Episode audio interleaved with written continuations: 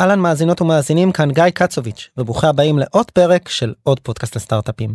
הפרק של השבוע אינו במסגרת סדרת מובילי חדשנות, בשיתוף רשות החדשנות של ישראל והארגון החברתי ווייז. במסגרת הסדרה, נציגי רשות החדשנות משוחחים עם מובילי הכלכלה והחדשנות בישראל לשיחות אחד על אחד ברחבי הארץ. אנו בעוד פודקאסט לסטארט-אפים משדרים את השיחות האלה, ונותנים לכן, מאזינות ומאזינים, גישה אליהן אצלנו בפודקאסט באופן בלעדי. אני מאחל לכם האזנה נעימה, וכמובן שאם נהניתם ונהניתם מהפרק הזה, אנא תשתפו. עוד פודקאסט. עוד פודקאסט. עוד פודקאסט לסטארט-אפים.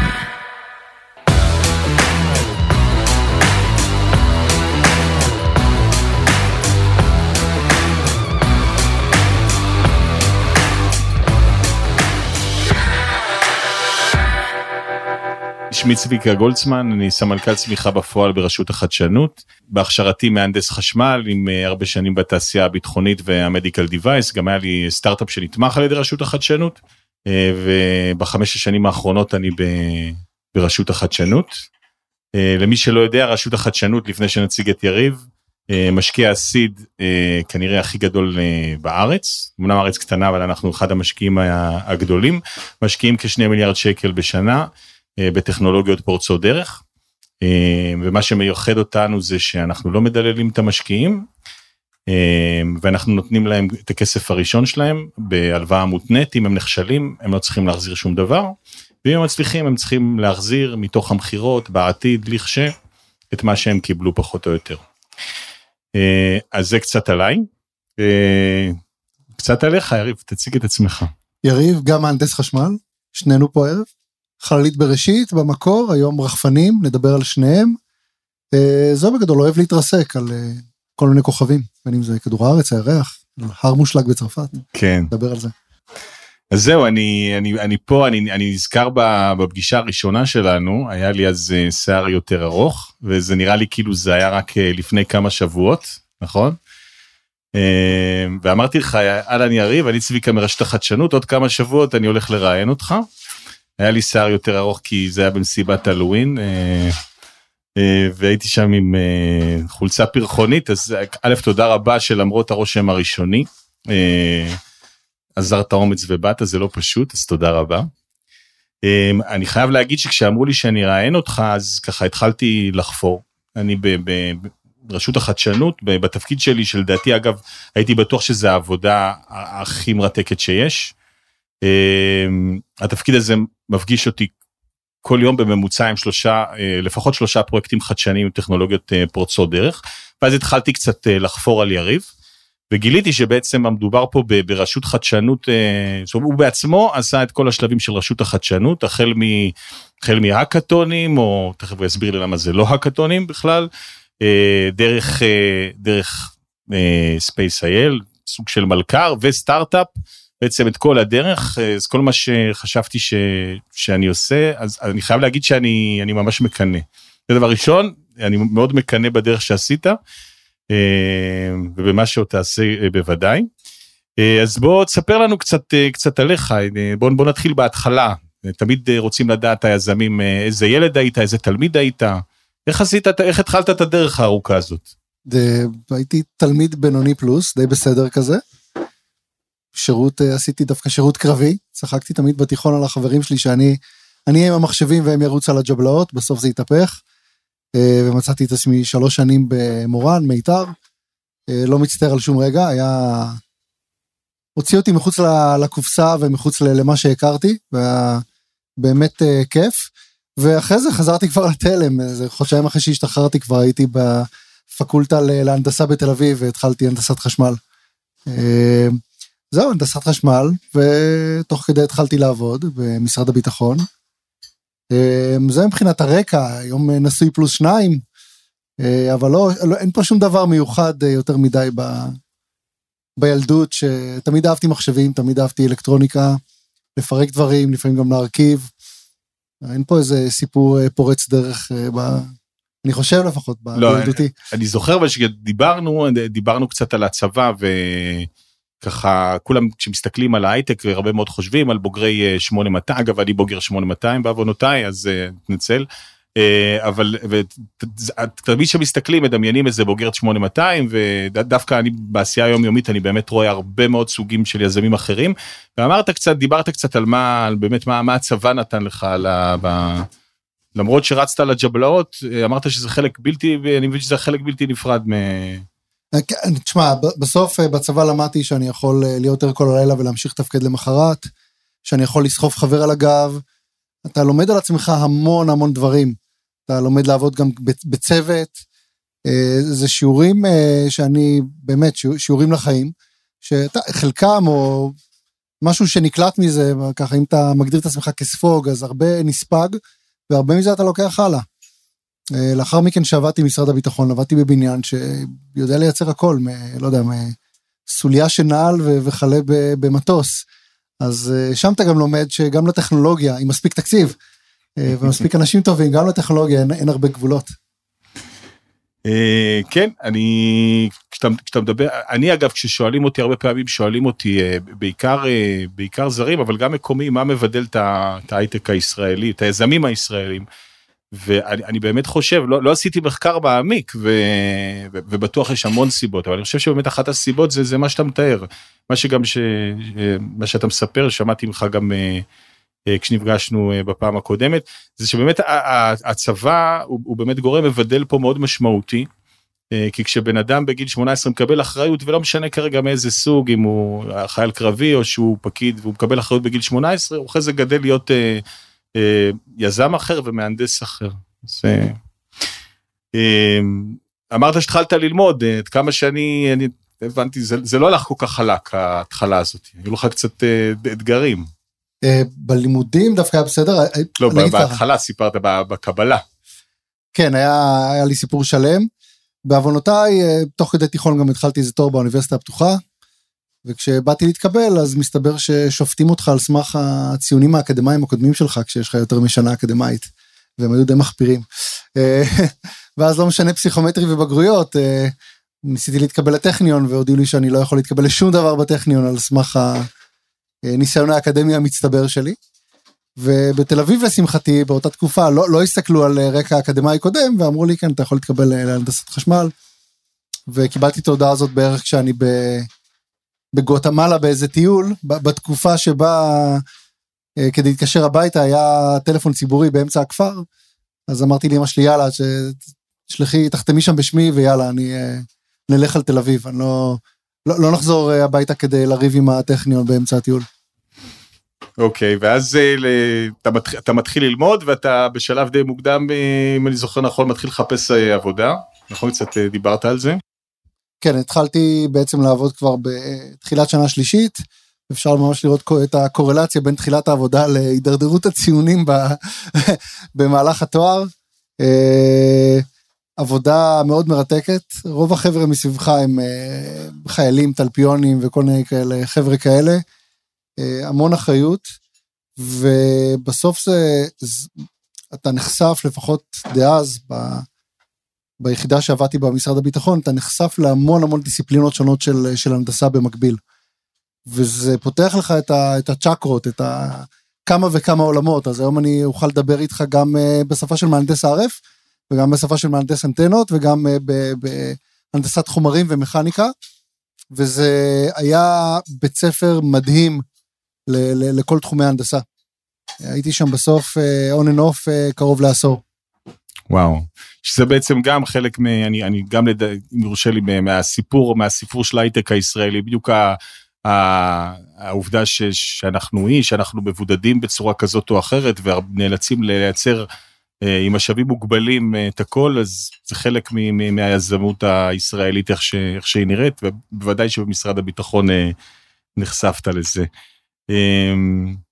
ואז במשרד הביטחון אתה בא עם איזשהו פרויקט, שזה בעצם, אני חושב שאם מסתכלים על הסיפור שלך, זה באמת הסיפור, או הפרויקט המשמעותי הראשון בעולם היזמות. יציאה מהתלם, לגמרי. כן, היציאה, כן. באותה תקופה, חבר שלי בשם אחי ואני, הזדמן לנו למזלנו להיות באירוע שנקרא כנרנט של יוסי ורדי, ב-2008-2009, ואירוע מדהים, סוף שבוע, זה נקרא Unconference, אנשים באמת שיוסי בוחר אחד-אחד, אנחנו הגענו כי הוא פגש את ראש האגף שלנו, ואמר תביא כמה חבר'ה יצירתיים, אז התפלחנו פנימה, וזה סוף שבוע שבמהלכו יש לוחות גדולים, עם שעות וחדרים, וכל אחד זה Unconference, כי בעצם המשתתפים הם מספקי התוכן, ואם אתה רוצה להיות מוזמן לשנה הבאה, אז כדאי מאוד שתעשה משהו מעניין בכנס, לא חייב להיות טכנולוגיה, יכול להיות אומנות, יכול להיות באמת כל דבר, אבל תתרום מעצמך לכנס, והיינו באמת, זה כמו להסתובב באיזה לונה פארק כזה, שאתה יודע שלא תספיק הכל, כי יש המון דברים במקביל, מתלבט לאיפה ללכת, ותוך כדי אמרנו ליוסי, יוסי אולי נעשה משהו כזה גם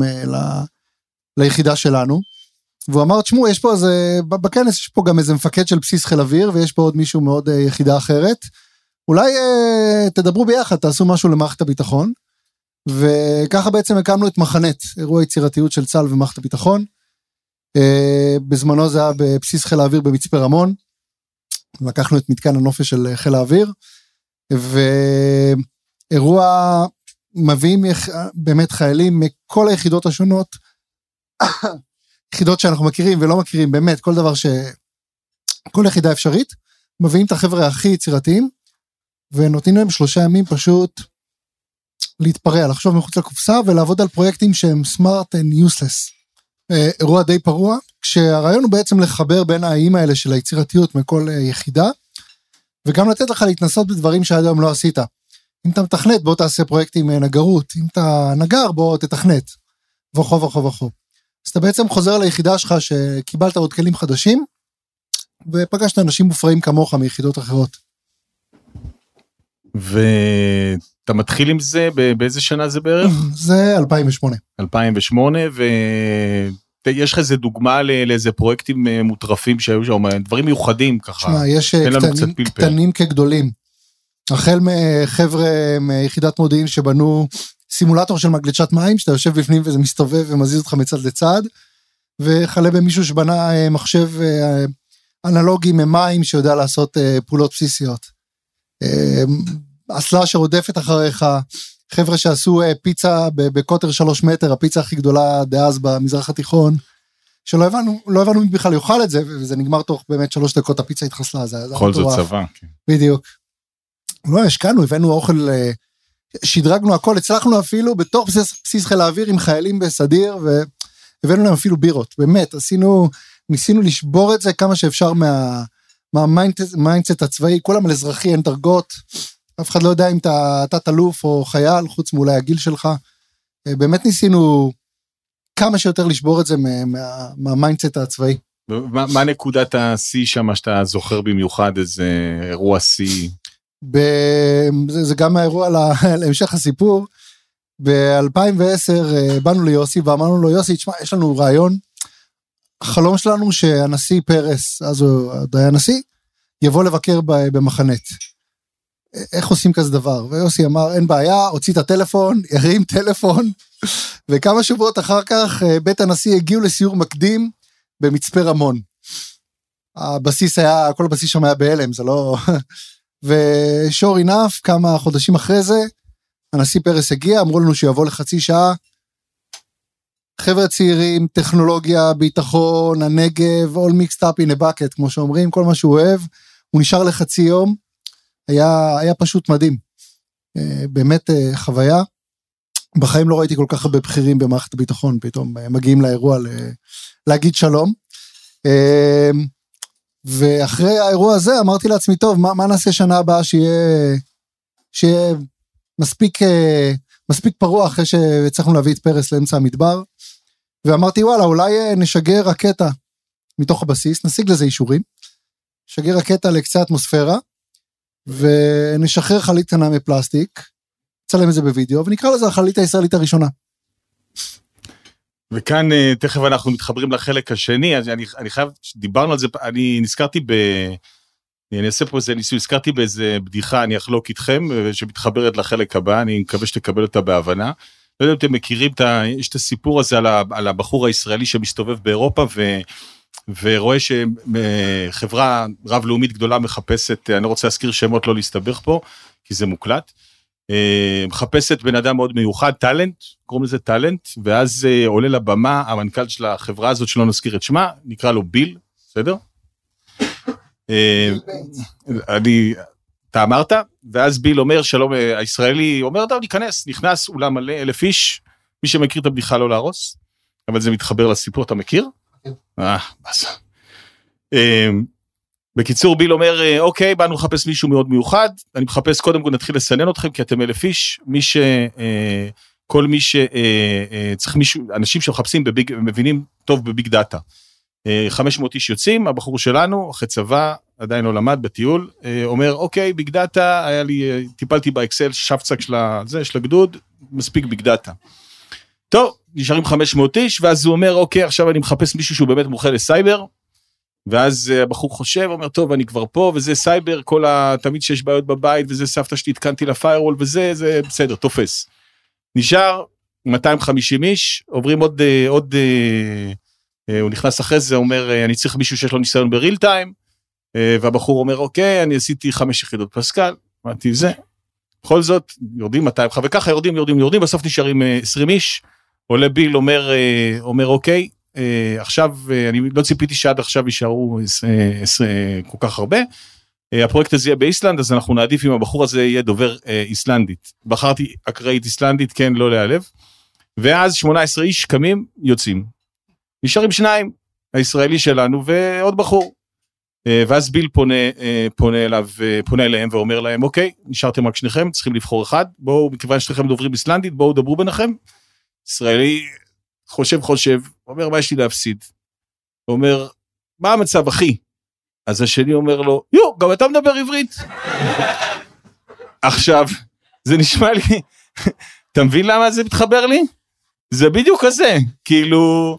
בוא נטיס חללית. כן, ככה זה...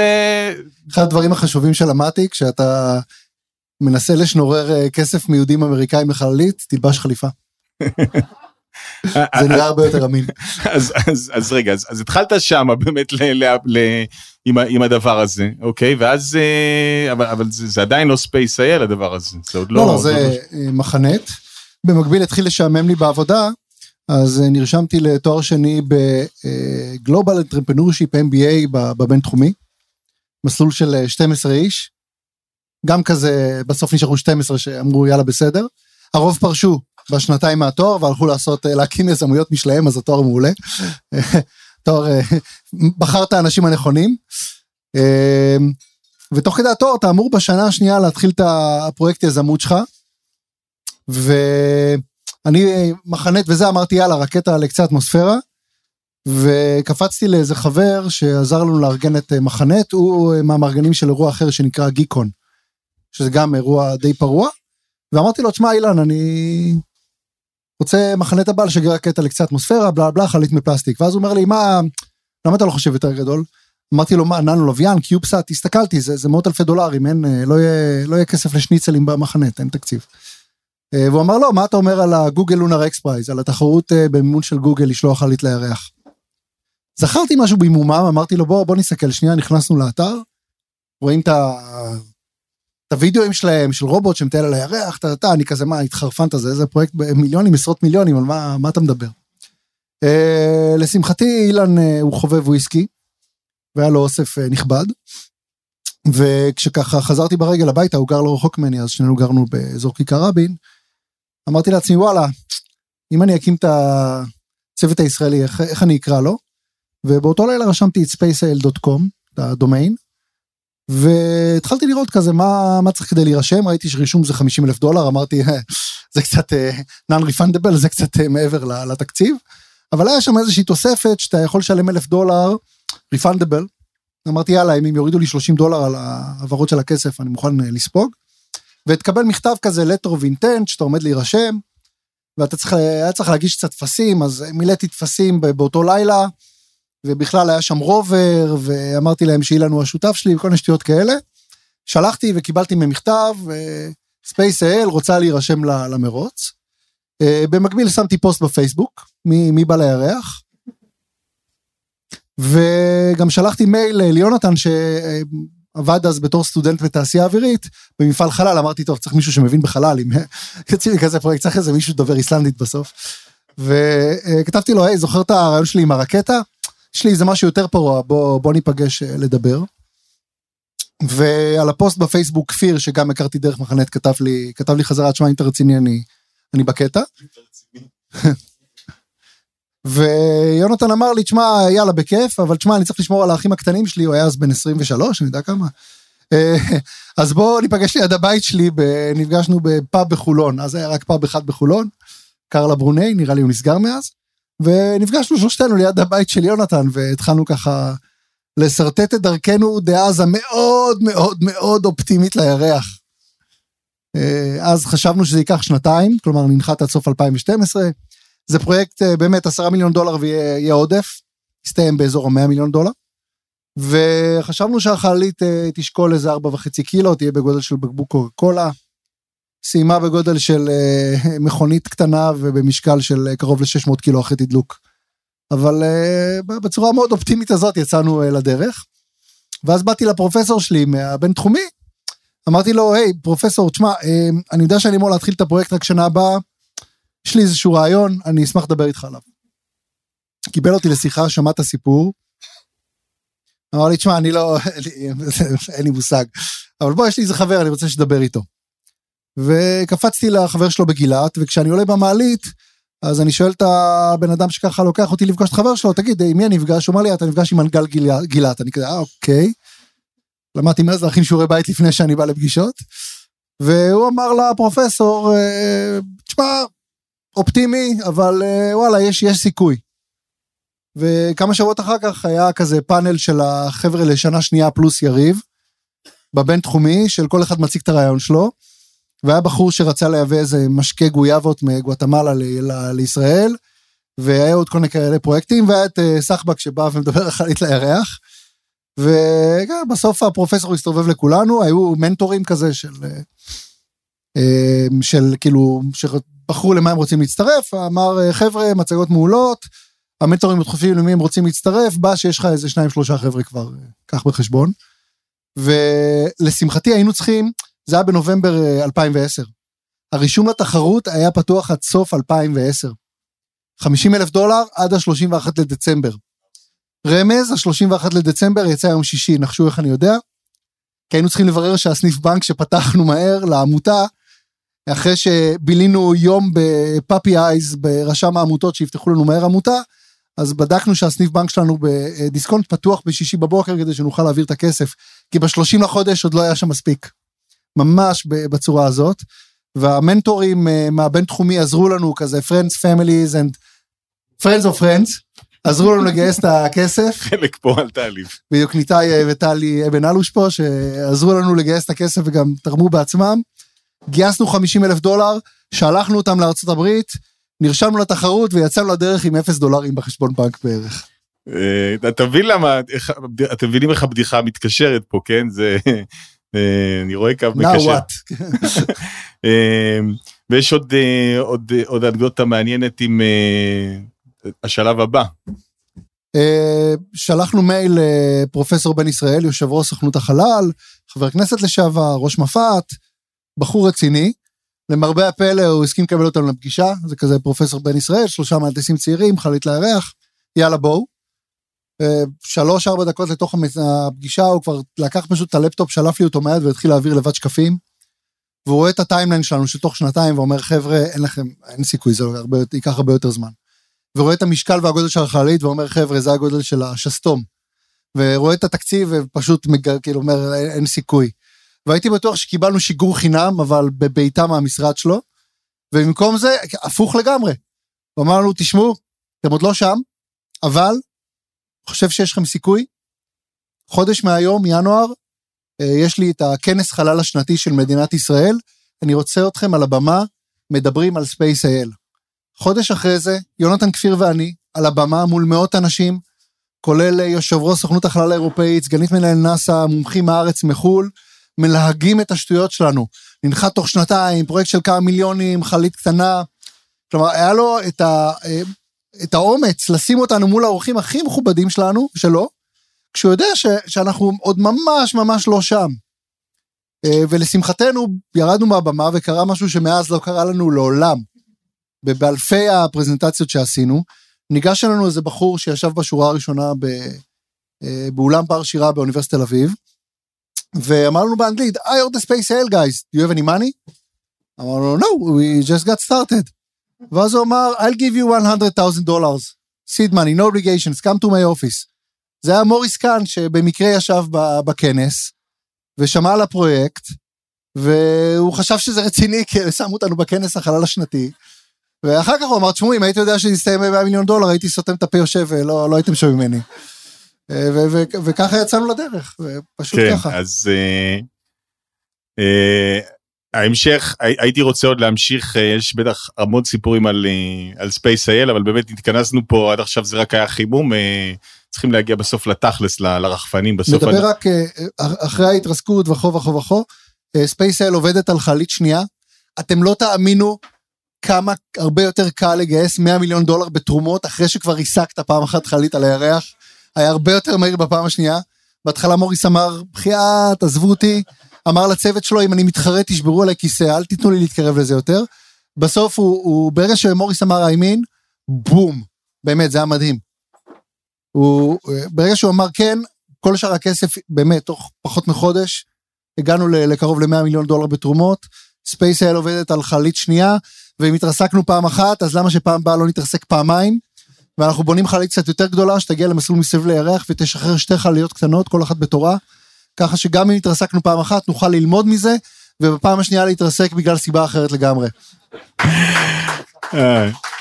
טוב.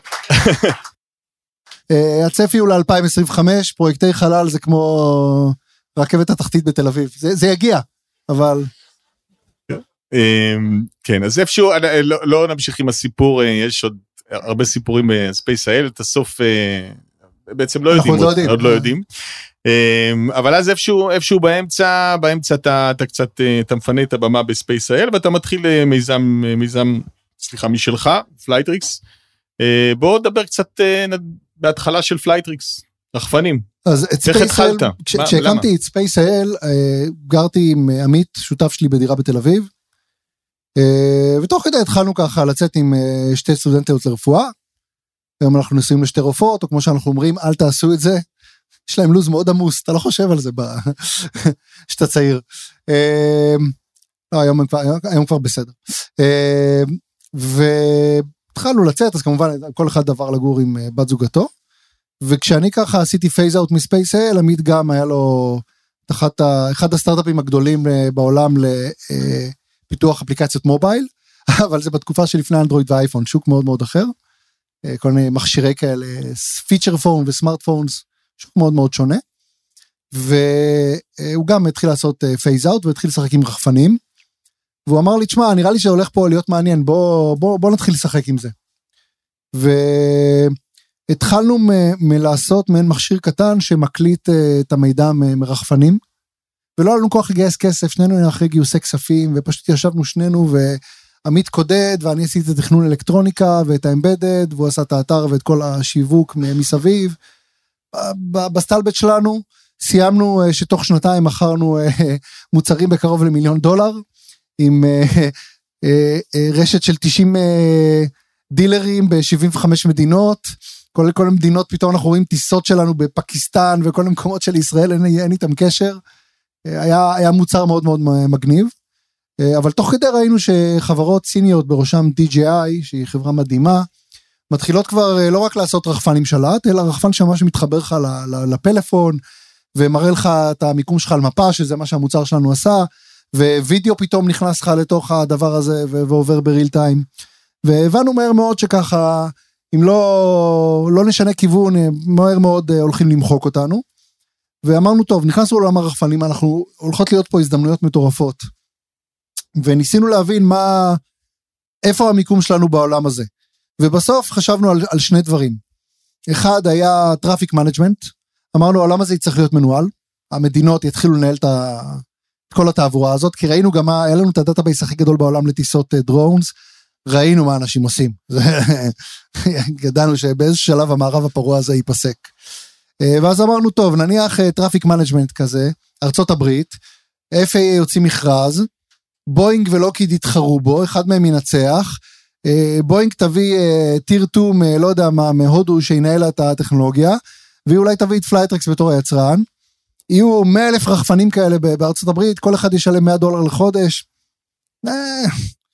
לא נראה מעניין, למרות שכבר היה לנו מוצר שעושה את כל הדבר הזה, טלמטריה, שרתים, הכל.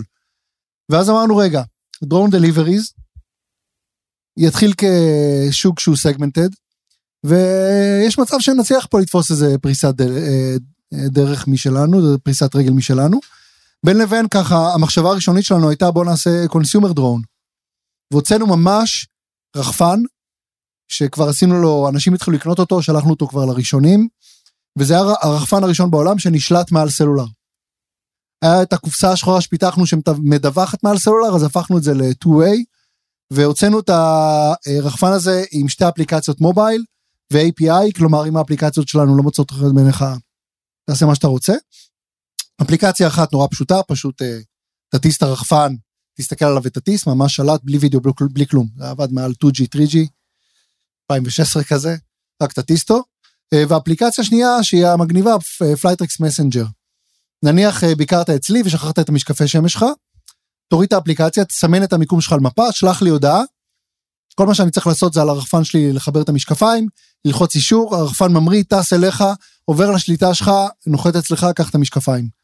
ובדקנו את זה, והדבר הזה יכל להביא בקבוק קוקה-קולה למרחק של 16 קילומטר, עבד ממש מגניב, התחלנו למכור את הדבר הזה, עשינו קצת מרקטינג וכו', ופתאום התחלנו לקבל פניות מחברות. תגידו, יש לכם מוצרים יותר גדולים? יש לכם אולי רחפנים יותר גדולים? כמו ישראלים טובים, הכנו ברושור ואמרנו ברור. ומפה לשם חברנו לוולט האיסלנדית, הישר מהבדיחה שלך, איסלנד 300,000 איש, רייקיאוויק 200,000 איש, עיר הבירה, כולם שם מכירים את כולם, זה ברמה של כולם גם... השמות שם זה יותר גרוע, באמת, זה הכי גרוע בעולם, אתה יריב הבן של אבי, ואז אבי, האבא של, כאילו, אין להם שמות משפחה. אז הם הקימו, הם המדינה הראשונה בעולם שהגיעה מהמאגר גנטי, שבני דודים לא התחתנו אחד עם השני, וכולם מכירים את כולם. ואז באנו, אנחנו מדברים שם עם המנכ"ל, והוא אומר, כן, בן דוד שלי הוא מהרשות התחבורה פה, וזה יהיה בסדר. ואמרנו, יאללה, יהיה בסדר, יצאנו לדרך, וב-2017 היינו החברה הראשונה בעולם, שעשתה משלוחי רחפנים מעל עיר עבור חברה מסחרית, בטיסות מעבר לקו ראייה, וטסנו מעל רייקיאוויק, ובגדול אמרו לנו, תעשו מה שאתם רוצים, רק לא מעל הגן חיות והשדה תעופה. זה היה המגבלה, וככה יצאנו לדרך. את כל הרחפנים שרצינו להוציא לקונסיומרס, החזרנו לכולם את הכסף, הייתה לנו מכולה בסין, שבאיזה שלב אמרנו לסינים, עמית כבר היה שם במפעל להדריך אותם איך להרכיב הכל, ואמרנו להם, עזבו, תמכרו את זה, לא צריכים את זה, תיפטרו מזה, והחלטנו שאנחנו מתמקדים בעולם ה-deliveries ל-B2C, ועל סמך הניסיון שלנו ב-2017, ב-2018 רשות התעופה האמריקאית, ה-FAA הוציאה קול קורא, של commercial drone opportunities, ושוב, יותר מזל משכל, היא בעצם הוציאה קול קורא לרשויות מקומיות, להוביל פרויקטים. יותר מ-200 רשויות כאלה ניגשו, גופים ממשלתיים מקומיים ניגשו ל-FAA, והם קיבלו מתוך זה 10 הפרויקטים. אנחנו נרשמנו ל3, כשהשלישי, עם משרד התחבורה של צפון קרוליינה, ממש גילינו עליו כמה ימים לפני סוף הרישום, ונדחפנו פנימה, במזל, וזה הפרויקט שהתקבל, מתוך 10, וזה מה שפרץ לנו את הדרך, כי בעצם ה-FAA באו ואמרו, by definition, תקשיבו, סרטיפיקציה למטוסים, זה קשה, זה מה שאתם הולכים לעשות. לא מוותרים לכם, אתם עכשיו בוינג, ואתם עושים את כל התהליך, אבל כל מי שב-IPP, ב-Integration Pilot Program, אנחנו עוזרים לו, מלווים אותו, לוקחים אותו יד ביד, אתם לא מגישים לנו תפסים, אנחנו עובדים איתכם על כל הניירת, כשאנחנו חושבים שהניירת שלכם ברמה מתאימה, אנחנו אומרים לכם, תגישו לנו, ברמה הזאת, זה באמת, once in a lifetime opportunity, והקמנו צוות שלם בישראל, שכל מה שהוא עושה זה מדבר רגולציה עם ה-FAA, ולומד את התהליך הזה, ועובר אותו עם הרחפן שלנו, עם המטוס שלנו. ועוד לא סיימנו את התהליך, זה מ-2018 וזה ongoing. אני רוצה רגע, אני הכנתי פה הרבה שאלות, אז רצת את הכל כאילו ככה יפה, אז לא רציתי לעצור אותך, ואני דווקא רוצה רגע לחזור, שאלה שקצת דיברנו עליה בפגישה הקודמת, אבל התחלתם איזשהו מוצר, באיזשהו שלב הבנתם, אוקיי, זה לא זה, עשיתם פיבוט. אבולוציה. אתה עושה עכשיו, אתה עכשיו מקים, יש לך משקיע, משקיע סיד הגדול בארץ, לא רוצה, לא בדלל אותך, ואתה לא בא אליו, למה אתה לא בא? באותה תקופה עוד הייתה את ההרגשה הזאת, שהמדען הראשי זה עוד קצת עול, ואתה הולך אליו אם אין לך ברירה. זה לפחות ככה, מה שהרגשנו, שדיברנו עם משקיעים וכו'. בשלב מאוחר יותר כן לקחנו כסף מהמדע. תכף נגיע, אני לא... אבל באותה תקופה... לא פספס את ההזדמנות. אמרו, תשמעו, זה בעיה, ו-IP, ותתתה, לא חקרנו את זה מספיק לעומק, ואמרו לנו, עזבו, don't go there. בדיעבד ככה קצת דיברנו, אני חושב ש... מה שכן, אבל... עם המדען יותר קשה לעשות פיבוטים כאלה. כי אתה מתחייב לתוכנית. עכשיו לבוא ולשכנע את המדען לעשות שינוי באמצע שנה, כשאתה סטארט-אפ שעוד מחפש את דרכו, זה יותר קשה. אוקיי, אז אני אפתיע אותך. וואלה, אוקיי. אני אפתיע, אז דווקא פה אתה... א', כשישבנו, דיברנו על הפרויקט הראשון, גם עצם העובדה שהייתם סך הכל שני אנשים שהרימו את הדבר באמת המדהים הזה. הייתה גם את יוליה, שהמתה לספורט והרזת המוצרים שלך. אז דיברנו על זה, שזה באמת שהוא מוצר, שהוא חדשני מאוד במובן הפונקציונלי שלו, אבל בתכלס גם אתה אמרת, הרבה חדשנות טכנולוגית לא הייתה שם, עצם העובדה, זאת אומרת, הייתה פה פונקציונלית, אבל בעיקר הנדסה, אינג'ינירינג, אם היינו ארבעה, היינו עושים את זה חצי זמן. אני טוען שבסוף, כלומר, חדשנות אמיתית, צ'יפים של 4 ננומטר, זה מחשבים קוונטיים, זה דברים מאוד מאוד, מאוד נדירים. הרוב זה engineering, תעשה את זה בזמן, תעשה את זה זול, ומתאים למה שהלקוח רוצה, וזה לפעמים יותר קשה, אפילו מה... לא, קשה, אני מסכים לגמרי, אני רק... אז אני רוצה לנצל את זה, אני חושב בדיעבד ששמעתי את הסיפור, אתה יודע, אני חושב שאגב עשיתם בשכל שלא ניגשתם בשלב הראשון, באמת דיברנו, הגענו, שנינו מהנדסי חשמל, אז יחסית מצליחים לדבר, ואני גם הייתי בעולם הכתב"מים תקופה, באמת מוצר שהוא באמת חדשני פונקציונלית, אבל בסוף זה הנדסה מורכבת ככל שתהיה, אבל סיכוי להיכשל טכנולוגית, אני מדבר, הוא יחסית נמוך, כי יש פה מהנדסים טובים בסך הכל, ואם יביאו שניים טובים, אז יעשו את זה הרבה יותר מהר. ופה נקודה באמת שאני רוצה לנצל את ההזדמנות, ולהסביר את זה, או להדגיש את זה, כשיזמים מגיעים לרשות החדשנות, אנחנו בעיקר מביאים לנו תוכנית עבודה, שבה הם מציגים איזושהי טכנולוגיה חדשנית פורצת דרך, ואנחנו בודקים אותה בגדול, לפי 3 קריטריונים, 1, רמת החדשנות הטכנולוגית, השני, איכות הצוות, והשלישית, פוטנציאל עסקי, עכשיו, אם יש שוק, ואם יש צוות, ואם יש טכנולוגיה פורצת דרך, אנחנו בפנים. עכשיו, טכנולוגיה חדשנות, מבחינתנו, טכנולוגיה חדשנית, המשמעות שלה זה טכנולוגיה שיש לה סיכוי גבוה להיכשל, בסדר? ופה זאת הנקודה שבאמת אנחנו שונים מקרנות הון סיכון, בזה שאנחנו אוהבים סיכון, להבדיל מקרנות הון סיכון ששונאות סיכון, וזה בסדר, כי אנחנו לא מתחרים בהן, אנחנו משלימים אותן, ולכן כמו קרנות הון סיכון, אנחנו לא נתפשר על צוות בינוני, ולא נתפשר על פוטנציאל שוק נמוך, אבל כן נתפשר על סיכון טכנולוגי, וכשאתה בא עם מוצר שבאמת רמת הסיכון בו היא נמוכה, אז אנחנו פחות הכתובת באמת, אם יש לך שוק ויש לך צוות טוב, אם אין לך שוק שאין לך, אז לא אנחנו ואף אחד לא ישים לך כסף, אם יש לך שוק ויש לך צוות טוב, ואין לך סיכון טכנולוגי, מצוין, כספי ציבור צריכים ללכת לאזורים המסוכנים. עכשיו, הדבר השני באמת שציינת, אני לא יודע מה היה אז, זה באמת היה מזמן, אבל אני יכול להגיד שדווקא את כל הנושאים האלו של פיבוטים שנעשים באמצע הדרך, זה דברים שהיום, אני חושב שגם אז, אבל היום בוודאות יודעים לקבל, יש חברות שמגיעות אלינו שעשו פיבוט 1, וכאלה שגם עשו 2, אנחנו בהחלט מבינים את זה. השאלה למה? בסוף שואלים אותך למה. אם אתה עושה פיבוט כי אתה לא עושה מחקר שוק טוב, ואתה לא מבין לאיפה אתה הולך, אז זה דבר אחד.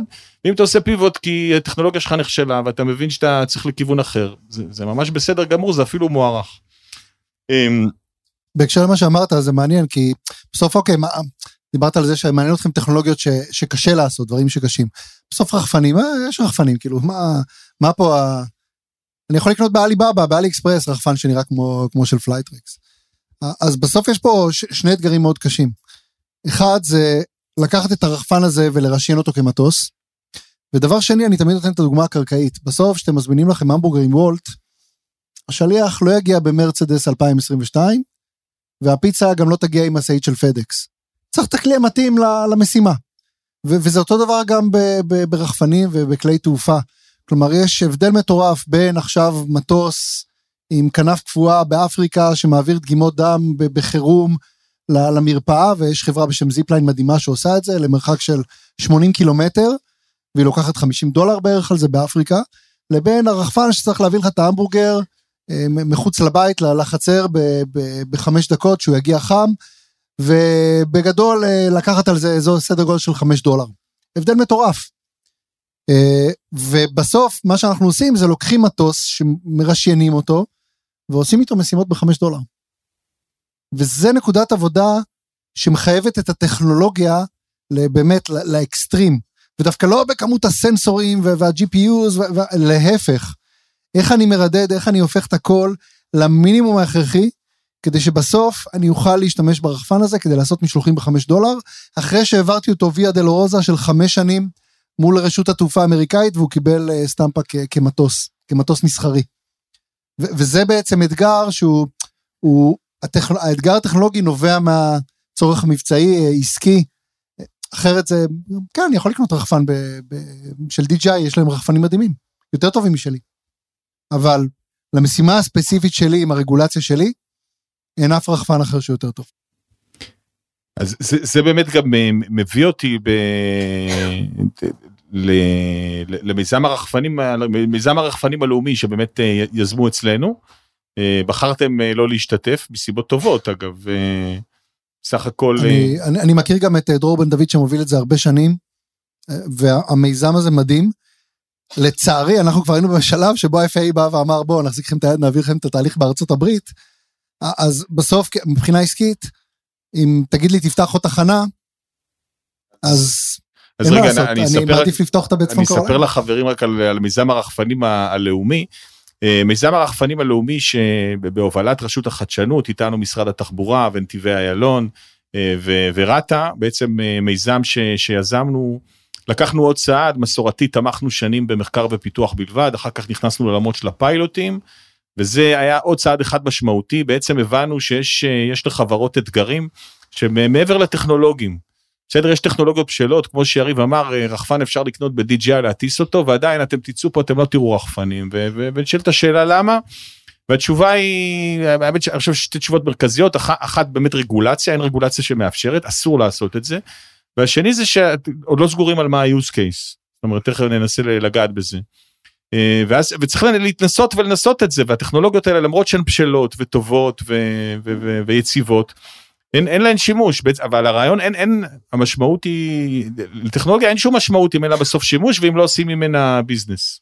אנחנו לא תומכים בחדשנות לשם חדשנות, ואז הוא קם המיזם הזה, של כל הגופים שהזכרתי, והרעיון היה להזמין חברות ישראליות, שיבואו ויטוסו ביחד, באותו תא שטח, ויעשו ניסויים, כל רבעון, שבועיים טיסה, וזאת הייתה ההזדמנות הראשונה של החברות הישראליות, לטוס ביחד זו לצד זו, ולחוות את הקשיים המשותפים, מהבחינה הזאת זה גם ייחודי, למה שאני חושב, אתה חווה בארצות הברית, בדרך כלל כשגוגל או אמזון מטיסים, או פלייטריקס, אז אתם באזור סטרילי משלהם, הם לא נתקלים ברחפנים של החברה המתחרה, וכאן הכרחנו אותם לטוס ביחד, באותה בועה, וללמוד להסתדר ביחד, באותה שכונה, זה התחיל בסיבוב, ברבעון הראשון, הם כל אחד טס בשטח שלו, אחר כך הם עברו משטח אחד לשני, אחר כך הם עברו כביש קטן, אחר כך הם עברו כביש גדול, העברנו משלוח מבין שתי ההדסות בירושלים, שזה במציאות הביטחונית שלנו, זה מטורף, ולמי שקצת מכיר, והחברות הישראליות, שבהתחלה היו 5 חברות ישראליות, היו מעט מאוד מתחרים, היו 7 חברות, יריב לא רוצה, הגיעו 5 חברות שעד הנקודה היא גייסו כמה מיליוני דולרים, היום כבר אחרי גיוסים של מעל $100 מיליון, אני מניח שהיו עוד תהליכים חוץ מהמיזם שלנו, אבל זה חלק נכבד מזה. חברה אחת זכתה בחוזה מאוד גדול בהולנד עכשיו. של הנמל הימי שם, כן. של הנמל הימי ברוטרדם, וממיזם שבו שילמנו ל5 חברות להשתתף, עוד 11 כולל רב לאומיות באו להצטרף, רק בשביל לקבל את ארגז החול הזה. אמרו, עזבו את הכסף, לא מעניין אותנו הכסף. עכשיו, והמטרה באמת להביא אותם בדיוק לאיפה שפלייטריקס נמצאת, שזה באמת, זה כיף גדול. עכשיו, אז זה לגבי המיזם הרחפנים הלאומי, אנחנו עכשיו בפני שלב 2, שקוראים לו, אנחנו בסלוגן הוא 150-150, משקלים כבדים, מרחקים גבוהים, ונראה לאיפה זה יביא אותנו, אבל בסיפור הזה אני רוצה רגע עוד נקודה, לפני שנשאל, נעמיק עוד טיפה ברחפנים, באה הקורונה באמצע, קצת דילגנו על זה, מה קרה בקורונה? איך הקורונה השפיעה עליכם? קורונה השפיעה, מאחר ורחפנים זה חומרה, קצת קשה לעבוד על זה מהבית. הגישה שלנו בכלל כחברה זה עובדים מהמשרד, אין מה לעשות, זה מולטי דיסציפלינרי, זה לא מתכנת שיושב בבית עם הכוך שלו ומתכנת. כן, גם בתקופות באמת, מלבד הסגרים המלאים, השתדלנו שהצוותי שטח יהיו בשטח ויטיסו את הרחפנים, כי זה בסוף ה-QA שלי. סימולציות זה נחמד, בסוף כל התקלות קורות לך בשטח, בין אם זה הפודרה שנכנסת לכבלים, או כל הפרעות GPS בישראל לא חסר, הכל קורה לך בשטח, אז זה בעצם היה חלק לשמור על החברה, על הצינור הזה, על הצינור חיים חי, ולשמחתנו, קורונה בוא נגיד ככה, אם היא הייתה קורית עוד 2-3, היה אפילו יותר טוב, כבר היינו דיפלויד בארצות הברית, והיינו רואים את הבום הגדול שחוו חברות ה-on demand של הוולטים האמריקאים, גם הישראלים, אבל הדבר הזה גרם לבוסט מטורף ברצון של אנשים להזמין מוצרים הביתה, גם בישראל, גם באירופה, גם בארצות הברית, כך שהתיאבון רק גבר לאוקיי, איך אני עושה את הדבר הזה יותר זול, כי היום, לא יודע אם אתם מכירים את המספרים, דורדש בארצות הברית או וולט פה בארץ, חוץ מהכסף שגובים מכם, מהמסעדות לוקחים עד אזור ה-30%, כלומר, שאתם מזמינים המבורגרים ב100 שקל, המסעדה מקבלת 70. אני אגלה לכם סוד, מסעדות לא עושות 30% רווח על המנה שלהם. כך שזה מכניס אותם גם, זה מתחיל מההצעה החביבה. בואו תתקינו תתמכו בדורדש, או מי שזה לא יהיה, ויש לכם כפתור און-אוף. שהמטבח עמוס, סגרו. שהמטבח לא עמוס, תוציאו את הזמנות, זה כבר, כי יש לכם סאנק קוסט, אז אתם כן יכולים להרוויח עוד קצת כסף. אבל אז מה קורה? אם לפני עשור בתל אביב, הייתי אומר, טוב, מה הבא לי להזמין הערב? בוא ניכנס לאתר של הברסרי, בוא ניכנס לאתר של הג'ירף. היום מה אני עושה? אני פותח וולט, ומדפדף, מה הבא לי להזמין הערב? אם המסעדה לא שם, היא לא בראש שלי, היא בכלל לא בראש שלי. ואז זה בעצם הדבר הזה, הוא מעין מלכודת דבש לכל המסעדות. כי בשלב, אם הן לא נמצאות באפליקציה, זהו, המשלוחים שלהם יורדים לאפס. המקום היחידי אני חושב בערך, לפחות בארץ, אם לא בעולם, שהצליחו קצת להדוף אותם, זה בבאר שבע, שכל המסעדות התאגדו ואמרו, אנחנו לא נכנסים לאפליקציות האלה, והצליחו קצת להדוף אותם, ואני בעצם בא, בייחוד בארצות הברית, ואני אומר למסעדות, עזבו, בואו נעשה ווין ווין, אני מגדיל לכם את כמות ההזמנות, כמו שאתם רגילים, הלקוחות שלכם גם, הרבה מהם אוהבים גם להזמין הביתה, אבל אני נותן לכם וללקוחות את השירות במחיר כזה, שזה משתלם גם לכם וגם לי, וגם ללקוחות שלכם, איזה יופי. ופתאום הקרב הזה מול ה-on demand, של רגע, אם הם ירוויחו, אני מפסיד, הופך לוואלה, יש לי פה מישהו שמגדיל לי את ה-demand, והוא לא, אני מרוויח גם כשהוא הזמנה מגיעה דרכו. וזה שפה אחרת, ופתאום אתה בא לדבר עם כל מיני רשתות מטורפות כאלה אמריקאיות, והם אומרים לך, יאללה, בוא נעשה פיילוטים. כן, נשמע לי מדהים. אם אני יכול להוריד את עלויות, זה מדהים, אני לא זוכר איפה, איזה רשת מסעדות, 2/3 מהזמנות היום זה לפיקאפס, כלומר, ודליבריז, כלומר, רוב האמריקאים בכלל לא רוצים לשבת במקדונלדס, הם רוצים או לעבור ולקחת הביתה, או עדיף, תביא לי את זה כבר הביתה, למה אני צריך לעבור? כי אני מוריד עלויות ככה, אז תעזוב, אם זה זול, תביא לי את זה הביתה. אז במובן הזה התחברנו לצורך שקרה בגלל הקורונה, ורק העצים את הכאב ואת הרצון של הרשתות מסעדות האלה והמסעדות הביתיות לפתרון שעושה להם שכל. אבל מה זה עשה למשקיעים בהתחלה? בהתחלה הרי זה לא היה ככה. בהתחלה המשקיעים לא הבינו בגדול מה אנחנו מדברים. מה רחפנים, מה זה אני אעשה? לא, אני מדבר על הקורונה, הייתה פה איזה בעיה מבחינת המשקיעים שישבו על הגדר לאיזה תקופה. כן, כן ולא, בסוף את הקורונה אני חושב שבגדול הרשות החדשנות מאוד עזרה עם מענק הקורונה, גם עזרה לנו מאוד בסיבוב שאחרי זה, כי זה נתן ולידציה מאוד טובה למשקיעים שאחרי, שאוקיי, עוד זה third party שהוא סמי טכנולוגי, בדק את הדבר הזה וראה שיש התכנות. אז במובן הזה, המענק של הרשות, אני לא יודע להגיד לך אם זה היה 10% מההחלטה, 50% מההחלטה של המשקיעים, אבל דווקא פתאום, במקום מה שהכרנו מלפני, שבא ואמרו, רגע, יש לכם פה השקעה, יש לכם פה מענק מעמדן, זה מסבך דברים, זה הפך וואו, רשות החדשנות נתנה לזה ולידציה עסקית וטכנולוגית, נחמד מאוד. אז זה דווקא... שזה משמח. במובן הזה, כן. אגב, זה לפעמים יכול להיות חרב פיפיות, לפעמים חושבים שאם אנחנו לא תורכים, אז זה לא טוב, וזה לא תמיד נכון, לפעמים אנחנו לא תורכים. לא הייתי מספר אבל המשקיעים שלי, אם לא הייתם תורכים. איזה אינטרס יש לי? לא יודע, אתה חייב? לא. אם ישאלו אותי, אני לא אשקר, אבל אם לא שואלים אותי, אני לא מתנדב. אבל לא, אני... אני לא מספר להם על כל הרפנים שמתעסקים בניסויים. לא, ברור. מתעסקים הרבה.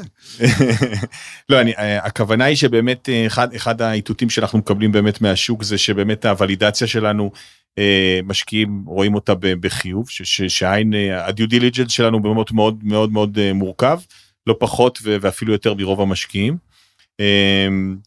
אני אשמח שיחנו לכם, אני השתמשתי בו אחר כך. מעולה. כשרצו לדבר איתי על טכנולוגיה והכל, עשיתי קופי פייסט מהמסמך הזה. תצלמו, זה מצולם. לא, זה מצוין, כי... יש לי שקפים שלמים שאנשים, אתה, אוקיי, רחפני, איפה הטכנולוג'יקל קומפלקסיטי? כבר פירטתי לרשות החדשנות במסמך שלא יודע כמה עשרות עמודים, הנה, תבינו מה זה אומר. אז אני רוצה להדגיש את זה, כי הרבה באמת במקרים כאלה ואחרים, באמת לפעמים מלינים על המורכבות של התפסים והשאלות והדיודים, אבל זאת בדיוק הסיבה. בסוף היזמים, אפילו היזמים מיומנים כמו יריב, ויושבים, לא תאמנו את זה, נשבע לכם, הוא עכשיו מראים לי להנחתה, יושבים וממלאים את התפסים האלה, ונאלצים לחשוב על הכל, ואחרי זה בסוף שואלים אותם, השאלות ששואלים אצלנו בדיו דיליג'נס, זה דברים שכל משקיע ברדעת, ישאל אתכם אחר כך, ואם לא שאלה זאת, שאלה אחרת, כמו שאמרתי, צריך להיזהר בזה שזה עיתות חיובי, זה שאנחנו לא תומכים, זה לא עיתות שלילי, לפעמים אנחנו לא תומכים, כי מישהו כבר מספיק חזק, ועומד על הרגליים, ולא צריך לתמוך בו, ולגבי המענק שיריב רק הזכיר, אני אחדד, המענק היה לא מענק כמו פרגיל, זה היה מענק חירום נקרא לזה בתקופת קורונה, שבו דווקא לא השקענו במחקר ופיתוח, אלא בחברות שעשו כברת דרך מאוד משמעותית, ועלולות עכשיו בגלל בעיות תזרים נקודתיות, לפשוט יד ורגל ולהיסגר. והרעיון היה לגשר להם על תקופה מסוימת, ניגשתם, קיבלתם מענק, אפילו לא הזדקקתם לכולו, אבל אני מניח שזה נתן קצת שקט תעשייתי בימים לא פשוטים, ופה אני חייב להגיד לכם באמת, בנימה אישית, זאת הייתה תקופה מאוד מאוד מאתגרת ברשות החדשנות, שכל המדינה פה סגורה, לא יודע, תנסו להיזכר, כולנו עובדים מהבית כמו משוגעים באמת ברשות החדשנות, והצלחנו להוציא כסף, המון המון, מאות מיליוני שקלים לתמוך בחברות האלה, ויש סיפורים נהדרים של חברות, של חברות, יש חברה לא יודע, אף אחד לא יודע מה היה קורה לו, אבל חברה שאחרי מענק שלנו הנפיקה, והיום היא בבורסה, ואחרת שנמכרה בסכומים מאוד יפים, ויש הרבה מאוד חברות, ממש אנחנו יודעים להצביע שהמענק שלנו, אנחנו היינו מאוד, אני אישית והרשות בכלל מאוד מאוד גאים בעשייה הזאת, ביכולת שלנו להביא תוך זמן קצר, להביא את הכסף, ולמי שצריך אותו. לא למי שלחלק סתם כסף זה קל. היו אלה ימים מאוד מאתגרים, עם עשייה מאוד משמעותית, ואני שמח שאנחנו לעצמם. אני לא יודע מה קורה עם אחרים, אבל נראה לי שה-ROI למדינת ישראל הוא מאוד חיובי מהסיפור הזה. כן, באופן כללי ה-ROI להשקעות שלנו מאוד גבוה, ולמעשה אחוזי הצלחה לא פחות טובים מקרנות הון סיכון, אפילו קצת יותר טובים לדעתי, אבל זה לא מדעי הטענה הזאת, ולמרות שזאת לא המטרה. אז בואו...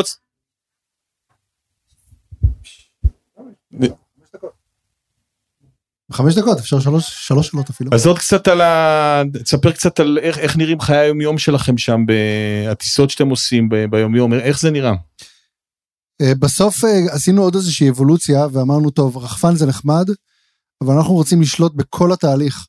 אז היום ממש יש לנו אפליקציה כמו של וולט או דורדש, אנחנו בקשר עם המסעדות, ואתה היום, אם אתה גר בהולי ספרינגס, בצפון קרוליינה, או ברייפורד, או פייטפיל, או עכשיו פתחנו גם בדורהם בצפון קרוליינה, או גרנברי בטקסס, כל מיני עיירות כאלה, אתה פשוט מוריד את האפליקציה שלנו, ובוחר איזה מסעדה בא לך, מקדונלדס, שייק פיל, אלפאבט, כל מיני כאלה, ופשוט מזמין את ההמבורגר, את הפיצה, ואנחנו דואגים להכל, קצה לקצה. כלומר, יש לי גם אחריות, אם הצ'יפס מגיע קר, אתה מתלונן בסופורט, לסופורט של פלייטרקס, הצ'יפס הגיע לי קר.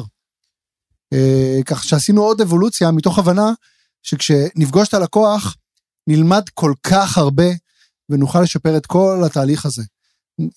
גם מזה, וגם בסוף, במשלוח של $5, אין מקום ליותר מדי סטייק הולדרס, בדיוק, אז אתה רוצה לשלוט בהכל, קצה לקצה, מהלקוח עד המסעדה, וככה לעשות את הכסף. תשימו לב למשל שחברות כמו וולט, אין להם פרנצ'ייזי, אין להם שותף מקומי שעושה את הפעילות, זה תמיד הם באים ועושים את זה, כי זה הכל שקלים, רוב הכסף הולך לשליחים, לא לוולט, להשתמש בן האדם זה מאוד יקר, אז בסוף אין את המרג'ין הזה לעוד שותף באמצע, וזה לפחות הייתה ההבנה שלנו, יכול להיות שבהמשך, אתה יודע, נראה שמספיק מגיע מהמסעדות עצמן, כי אתה יכול להזמין המבורגר או מפלייטרקס, או מהאתר של מקדונלדס, גם סבבה, ואין לי בעיה שתזמין מקדונלדס, אני אשמח גם להטיס את זה בכל מקרה, אני אעשה כסף על המשלוח עצמו, אז עשינו את האבולוציה הזאת, ודברים פשוט די התפוצצו, היום למשל בהולי ספרינגס, זה המקום הראשון שפתחנו, קצת יותר משנה, בטווח עבודה שלנו, אנחנו כבר בקרוב ל-60% מהבתים שהורידו את האפליקציה והזמינו לפחות פעם אחת עם פלייטרקס. זה מספר מטורף, מטורף, מטורף. וקרוב ל-50% ממשיכים להשתמש בשירות כעבור קרוב לשנה. זה מספרים שכל חברה כזאת דומה יכולה רק לחלום עליהם. כי פשוט הפכנו את זה לזול. בדורדש בארצות הברית זה אפילו יותר גרוע. העברנו את ה-COO שלנו עם המשפחה שלו בארצות הברית, אז הוא איזה יום אחד עשה הזמנה במקדונלדס, הוא אמר, תשמע, הזמנתי מוצרים ב$12, באפליקציה זה עולה לי 25 עם הטיפ. זה מטורף, יותר מפי 2. וזה לא, יש גם כתבות על זה. מאוד יקר להשתמש באמריקאי ממוצע, באוטו שלו, הוא לא נוסע על אופניים ולא על אופנוע בפרברים, הוא נוסע באוטו שלו, והוא צריך ביטוח צד ג' מסחרי לאוטו שלו, ולשלם על הדלק וכל הבלגן הזה, ולהשתמש בו כדי להעביר המבורגר, זה מאוד מאוד יקר. ושאתה מחליף אותו במערכת אוטונומית, ואתה לוקח את אותו בן אדם, ואתה אומר לו, עכשיו במקום לנהוג ברכב, אתה מפעיל צי של רחפנים, ובאמת, אם יש לו רישיון נהיגה, זה מעל ומעבר למה שהוא צריך כדי להפעיל את המערכת שלנו, הוא יכול לעשות פי 10 ופי 20 משלוחים בשעה, אז פתאום זה עושה שכל. אנחנו בחלק הראשון של מיזם הרחפנים שלנו, השתמשנו בסלוגן 11-100, אמרנו מתי תהיה הנקודה שבה זה ישתלם, כשבן אדם אחד יפעיל 10 רחפנים ל100 משימות כל יום. איך אתה רואה את זה? אנחנו חושבים שיספיק לנו פחות מ1 ל10 כבר, כדי שהתחנות יהפכו לרווחיות, אבל כן, הלונג טרם זה בן אדם שיושב באיזה חדר בקרה, יש לו מסכים, מפקח על כל הרחפנים, כי בסוף כבר היום אף אחד אצלנו לא מטיס כלום, אין שלט גיבוי בארון, אין כלום, יש טאבלט, הלקוח, מכניס את הכתובת שלו, אני לא מצפה ממנו שיהיה מומחה את הצעות, מכניס את הכתובת שלו, המערכת אוטומטית מתרגמת את זה לנומצדיק בחצר שלו, ופשוט המפעיל, כל מה שהוא צריך לעשות זה לשים את החבילה עם ההמבורגר ברחפן, ללחוץ בטאבלט על הכפתור הירוק, וזהו, זה הכל. יש תקלה, מזהים מטוס שמגיע, מנוע נכבה, סוללה מדווחת שהיא מפסיקה לעבוד, להכל יש יתירות, המערכת אוטומטית מחזירה את הרחפן הביתה, ורק מסמנת למפעיל, תשים את הרחפן בצד, כי זהו, אתה לא יכול להשתמש בו, כך רחפן אחר. כמה שיותר אוטומציה. ובצורה הזאת, אתה יכול להגיע בסוף לבן אדם שיושב באיזה חדר, ומקבל תמונת, פשוט תמונת כזאת, נקודות על מפה שזזות, וזהו, ואז הוא יכול לפקח גם על עשרות טיסות בו זמנית. אין את הצורך הזה לבן אדם בשטח. זה העתיד, אנחנו עוד שנה פלוס משם. גוגל דרך אגב, פרויקט ווינג של אלפאבט, כבר מגיעים לשם יותר מהר מאיתנו. עם התקציבים המתאימים כמובן. שאלה אחרונה, מה הדבר הבא אחרי זה? מה הדבר הבא שיביא כסף? מה הדבר הבא שיביא כסף בעולם הרחפנים? משלוחים הבנו, אנחנו רואים שעושים כסף בחקלאות, בהבטחה, בצילום. איפה אתה חושב הדבר הבא? תשמע, אנחנו בחרנו בדרון דליבריז, וספציפית אוכל ואז ריטייל, לדעתנו זה הזדמנות שהיא שני סדרי גודל מכל הזדמנות אחרת.